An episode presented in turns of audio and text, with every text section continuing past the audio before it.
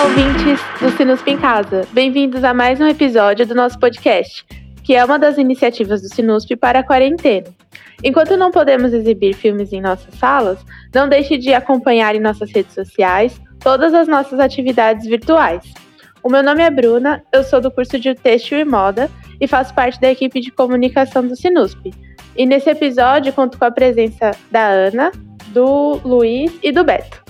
Oi, gente, eu sou a Ana, sou aluna de audiovisual da USP e sou da equipe de produção do Sinus. Oi, gente, eu sou o Beto, faço audiovisual na USP e sou parte da equipe de curadoria do Sinusp. E aí, gente, eu sou o Luiz e também faço parte da equipe de curadoria do Sinusp. Bom, hoje nós vamos falar sobre o documentário Estou Me Guardando para Quando o Carnaval Chegar, do diretor Marcelo Gomes. Você pode assistir o filme no site da Mostra Ecofalante ele vai ficar disponível online até o dia 8 de setembro, não perca. E Ana, você pode falar um pouco mais sobre o filme pra gente? Bom, o filme é basicamente um retrato de Toritama, que é uma cidade no interior de Pernambuco conhecida como a capital do jeans. O diretor passava por essa cidade com o pai, que era um fiscal quando ele era criança, e ele decide revisitar esse interior e confrontar a Toritama de hoje com as memórias que ele tinha, né? E as coisas mudaram muito. O documentário se torna basicamente um retrato da relação da cidade e dos seus habitantes com o trabalho, dessa produção de jeans, né?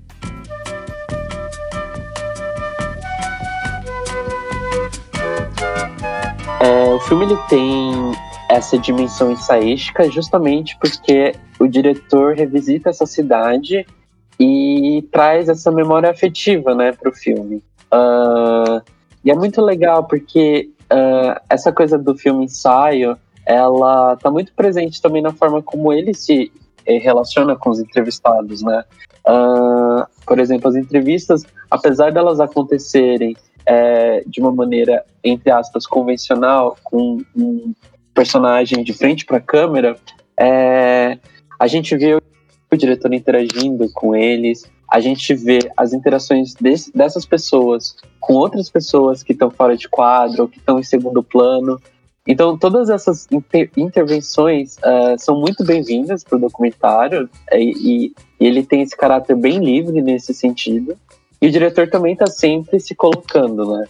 É, dando esse aspecto mais pessoal e, e não, não é uma abordagem sociológica ou, ou jornalística, sabe? Total, Beto. E eu acho que complementando isso que você falou, apesar de ter essa interação muito livre, a gente sente no documentário né, uma atmosfera de intimidade com os entrevistados, é, a relação que eles desenvolvem com o diretor é muito legal. E você falou de filme ensaio, e mesmo o filme se assemelhando a um filme ensaio e tal, eu acho muito interessante que o diretor ele não sobrepõe os discursos que os trabalhadores têm, né, da relação deles com o trabalho, ao discurso próprio dele. Então, ele tem, é, pelo, às vezes, pelo modo que ele fala, ou alguns planos específicos, a gente vê que ele considera a relação das pessoas de Toritama com o trabalho um pouco surreal, assim, é, beirando ali o não saudável. Tipo, ele não expressa esse julgamento no filme, mas a gente consegue perceber a nuance pelo tom dele. Mas mesmo assim, ele não fala com essas pessoas com condescendência, ele não retrata elas de forma condescente, tipo, ai, olha aqui, coitadinhos esses trabalhadores que não sabem a exploração que eles estão sofrendo, sabe? Eu acho que tem uma relação de muito respeito do diretor com esses trabalhadores, apesar dessa discordância, né, do discurso deles. Eu acho que isso é um dos pontos mais fortes do filme, assim, esse respeito com as pessoas que estão sendo retratadas na tela e essa, esse constante embate que a gente percebe, mas que não é necessariamente. Ele não é combativo, sabe? Ele é conflituoso, mas eles não combatem entre si, ele só aceita, respeita e retrata. Nossa, sim, e eu acho que um ponto muito interessante também, que eu, eu cheguei a ver uma entrevista do diretor, que ele comenta justamente o que ele pensava o que ele concebia para o filme antes, da, antes das gravações e o que foi se tornando o filme depois das gravações, né? E eu acho que isso, no fim, contribuiu muito para o filme, que nem a Ana comentou, porque ele comenta que ele imaginava mesmo que ele ia chegar na cidade e ia ver todas as pessoas super é, insatisfeitas e super. É, ele usou a palavra tristes, assim, né? E ele vê que, enfim, é, é uma coisa muito mais complexa, muito mais complexa e não é uma coisa simplista de tipo é, ah, as pessoas estão trabalhando muito, então eu vou chegar lá e elas vão, vão estar tristes, porque, né, em muitas cenas as pessoas estão, tipo, se divertindo, estão conversando. Então acho que é um ponto bem, bem importante mesmo do filme trazer essa complexidade para discussão, assim. E também acho muito interessante como a gente realmente consegue criar um vínculo com, com todo mundo que é mostrado em tela, né? Eu acho que dá muita vontade, assim, de ver sei lá, um spin-off de cada um que aparece e, e acompanhando mais de, das trajetórias de vida e de como é a vida na cidade, né? Então eu achei esses pontos bem, bem interessantes, bem os pontos fortes do filme um quadro como eles estão agora, né? Dá vontade mesmo de acompanhar a trajetória de todo mundo. É, eu acho que essa relação também de empatia que a gente cria com esses trabalhadores e com o que eles fazem também é muito dado pela por como o Marcelo Gomes filma o trabalho, né? É, tem várias sequências puramente magéticas que das pessoas trabalhando na nas máquinas de costura, ou tipo, desdobrando a calça, dobrando, é, encaixando zíper, fecha, não sei o quê. Esses movimentos repetitivos. E para mim ele transforma essa visão do trabalho numa verdadeira sinfonia, assim. A música clássica também é uma coisa que está presente, né, pelo filme todo. E eu acho muito interessante essa coisa do do jeito que ele transforma o trabalho numa sinfonia e essa relação muito forte que o filme tem com o som, porque eu acho que afeta cada pessoa que assiste de um jeito assim. É, tem uma sequência do filme especificamente que ele diz que ele fica agoniado com o barulho das máquinas, então ele tira e aí ele expõe, né, o aparato cinematográfico, que eu acho que é uma parte muito interessante também, outros 500. Mas quando ele fa falou, falou isso, eu fiquei um pouco surpresa, porque para mim, como espectadora que estava assistindo, eu estava achando aquelas imagens belíssimas. Tipo, eu não sei, para mim ele transforma aquilo numa sinfonia, numa grandiosidade e mesclado ao respeito com que ele trata seus personagens. Para mim as sequências de trabalho, elas são fascinantes imageticamente, sabe? Eu tava tão entretida, tão fascinada pela forma como ele filma que eu nem tava agonizada com é, agoniada, agonizada com, a, com, as repetições e com o som muito estridente, enfim, eu acho que isso também diz muito dessa criação de empatia que a gente tem para essas pessoas e pelos trabalhos que elas fazem. Nossa, eu fiquei chocada por outra parte. Tipo, eu, é, era interessante ver eles trabalhando e toda a repetição, mas me causava assim um desespero de ver as luzes com um fiozinho e uma lâmpada pendurada, assim, sem suporte algum. As, a parede não tinha reboco e não era um ambiente que parecia estar limpo para eles trabalharem. Eles não estavam com roupas assim que protegem, né, o, o, corpo, eram roupas comuns. E nossa, eu assistindo, apesar de achar bonito, começava a me ficar, meu Deus, essas pessoas precisam de condições melhores. Acho que é por causa dessa minha visão diferente, né? Que esse filme eu acabei absorvendo mais a história, assim, o que mostra do que toda a forma como vocês estão comentando. O que eu acho muito interessante sobre isso também é porque eu acho que ele, isso que a Bruna comentou, que eu acho que o filme ele meio que ele vai criando meio que o tempo inteiro ele vai criando umas ondas assim que, que eu acho que tem muito a ver justamente com essa crítica ao trabalho e tal, porque eu acho que ele incorpora na, na, na linguagem do filme em si essa coisa de que o trabalho vai se tornando cada vez mais desgastante e aí tem um breve momento de de descanso, que sei lá, me vem na cabeça muito. É um descanso bem entre aspas, né? Mas sei lá, me vem na cabeça aquela cena que toca Racionais, e enfim, a galera tá lá conversando, cantando a música, e para já voltar e já cair de novo em toda essa, essa esse, esse desgaste do trabalho, toda essa. É, até na entrevista também o diretor fala dessa roda de trabalho, que é uma roda que não pode parar de girar, né? Então acho que o filme é o ponto muito positivo do filme é que ele consegue incorporar isso na, na linguagem dele, né? Mas uma coisa que eu fiquei pensando também, que eu queria ver o que vocês acham, porque eu acho que em alguns momentos isso acaba. É, eu acho que é um ponto muito forte do filme, mas acho que em alguns, alguns momentos acaba sendo meio excessivo, assim, o uso, sabe? É, então, por exemplo, até a questão de que o diretor faz sempre o paralelo com a visão que ele tinha da cidade anteriormente, com a visão que ele tem hoje em dia da cidade, e como a cidade se transformou. Eu acho que em alguns momentos eu senti que, tipo, é, se estendia um pouco, sabe? Porque eu ficava meio sentindo que eu já, já criei essa imagem já comprei essa ideia de como era a cidade antigamente, como ele tava, tá criando esse vínculo afetivo. E às vezes eu sentia que é, essas intervenções dele, às vezes me tiravam um pouco, sabe? Eu queria que ele deixasse fluir, fluir um pouco mais, assim. O que, que vocês acham? eu sinto isso em alguns momentos também. Eu sinto que as cenas em que as imagens são tão expressivas e os discursos dos personagens também, que eles não pedem nenhum comentário extra, sabe? É, é, então, nesse sentido, eu acho que em alguns momentos o discurso é desnecessário, o, a narração do diretor. Mas aí quando eu parei para pensar sobre isso, né, e, e aí eu lembrei de novo dessa coisa do filme ensaio, para mim fez todo sentido, sabe? Porque uh, a leitura que a gente tem daquele, daquele mundo é uma leitura muito pessoal, assim, muito é, enviesada pela visão do diretor. E eu gosto como ele uh, ele não, não finge que, que não passa pelo olhar dele, sabe? A forma como aquelas imagens são registradas ou aquelas relações são entendidas.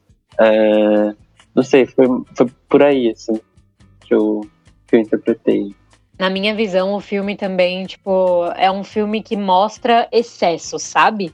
Ele tem esse contraste com o, contrastes breves, né, com os momentos de pausa, mas todos os outros momentos são momentos de excesso. Então é excesso de jeans, é excesso de pessoas, excesso de facções, das vendas, dos barulhos, tipo.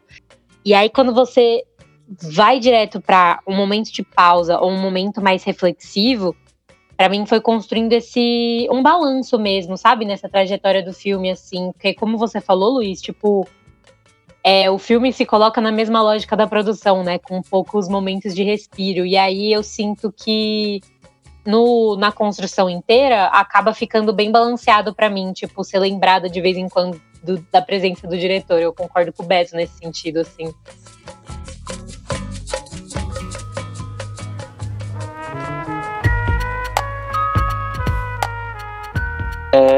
Mas uma coisa que eu gosto muito, assim, é que o filme, ele encarna esse olhar do diretor, assume esse olhar do outro, durante todo o momento de trabalho, né? Então a gente vê as cenas é, que a Ana disse que parecem até sinfonias, né? De fato, elas uh, mostram as fábricas em planos bem abertos, os corpos trabalhando, os movimentos similares. É, parece de fato uma coreografia. E o diretor ele está sempre ali nesses momentos de trabalho. E é muito legal que no fim do filme, quando o carnaval finalmente chega e os trabalhadores podem tirar uma semana de férias, o diretor ele não, não vai com esses trabalhadores é, para praia filmar o carnaval. Ele pede para que o Léo, que é um dos, uh, um, um dos operários, ele pede para que o Léo grave os seus momentos de lazer. E é legal, porque aí você tem uma troca de perspectiva que, que é, é ainda mais interessante porque o olhar do diretor sobre aquelas pessoas está muito atrelado ao trabalho. E aí eu acho que quando o Léo é, vai para trás das câmeras e filma o seu cotidiano, é um olhar completamente diferente do que o Marcelo Gomes poderia fazer, sabe? É, e eu não sei, eu gosto muito dessa troca, eu acho ela surpreendente, assim. Ao assistir esse filme, eu lembrei da época que eu trabalhei numa loja de calça jeans lá no Brás. Era, eu trabalhava informal, a loja praticamente era toda informal também. E o que eu sabia dos produtos era que eles vinham do Nordeste. E eu não sabia exatamente de onde, mas assim, não tinha nota fiscal, não, a gente não vendia com nota fiscal. Eu fui chamada para trabalhar como marketing no final, estava mais como vendedora e eu atendia muita gente assim que veio de fora. Um dos meus clientes que eu mais conversava era um sírio, que ele veio fugindo da guerra. E eles assim trabalhavam por muito tempo, não só eles, como todos os brasileiros ali, eles trabalhavam na feirinha da madrugada e, nossa, era muito cansativo, porque eu chegava para trabalhar às 8 da manhã. E às 8 da manhã eles estavam saindo da feirinha da madrugada. Então, quando eu vi o filme, eu lembrei muito dessa minha experiência, assim.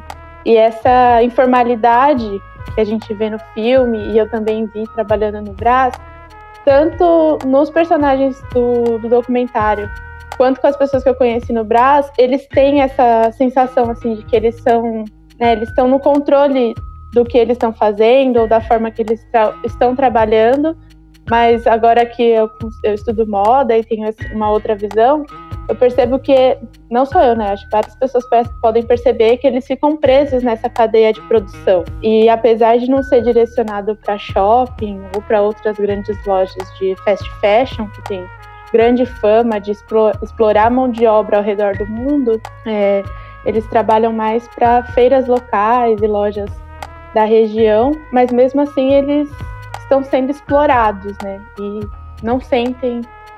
Eles, pelo menos os personagens do filme, parecem não sentir que estão sendo explorados, né? Por essa cadeia toda. Nossa, sim. Inclusive, acho que a minha cena favorita que você comentou aí da, da feira da madrugada, tudo, é as cenas que acontecem na, na feira deles lá, que eu esqueci o nome. Que eu acho que o filme vai meio que construindo toda uma, uma tensão, assim, de meio que como se eles, como se eles estivessem se preparando meio que para um momento de, de batalha, entre aspas, que seria esse momento da feira, assim, sabe? Que é meio que cada um tentando fazer o seu, é, tentando, é, enfim, meio que se degladiando mesmo ali. E eu acho que é muito um retrato da, dessas condições de trabalho, né? Totalmente alienantes e tudo mais, que, que o filme propõe.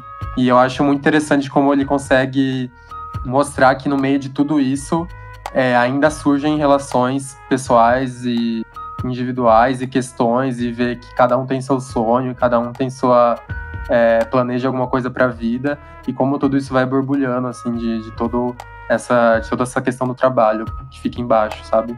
Verdade, Luiz. E você falou dessa coisa dos sonhos, né? Tem uma sequência muito linda que o Marcelo Gomes filma os trabalhadores é, madrugando nessas feiras. A gente vê vários planos deles dormindo.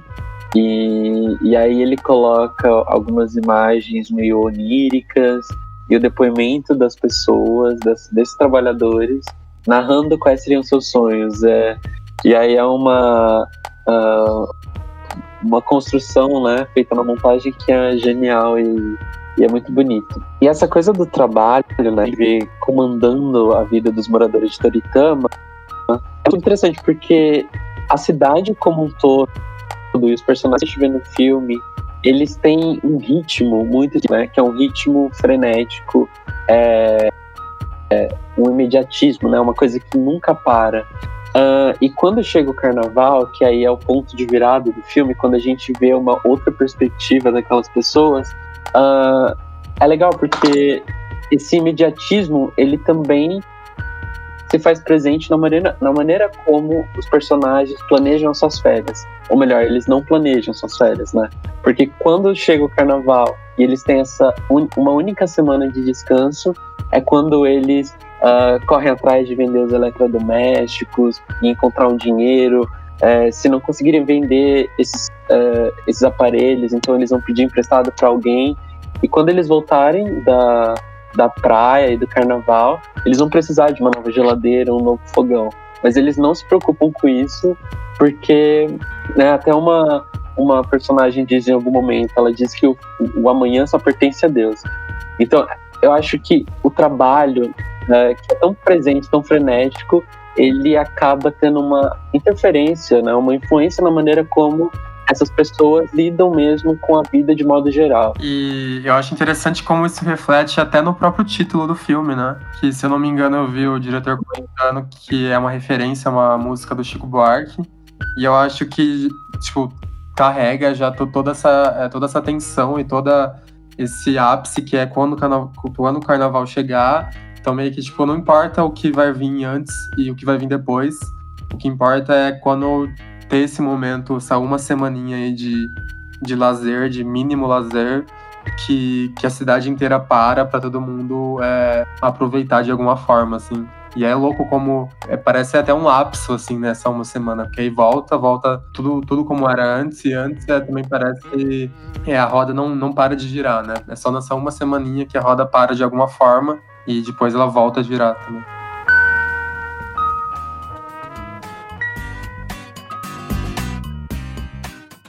Nossa, o nosso papo foi muito bom, mas a gente vai encerrar por aqui. Não esqueçam que o filme ficará disponível até dia 8 de setembro na mostra da Eco Falante. A gente ia exibir esse filme na Novíssimo desse ano, Só que, infelizmente, por conta da, da quarentena, a gente interrompeu nossa programação presencial. Então dá para você aproveitar essa exibição gratuita e também tem outros títulos lá no site deles. E para você que nos ouviu, não deixe de comentar e seguir as nossas redes sociais para não perder nenhuma novidade dos nossos debates, publicações e próximos episódios do podcast. Até a próxima e fiquem em casa. Tchau, gente. Tchau, gente. Valeu. Tchau, tchau.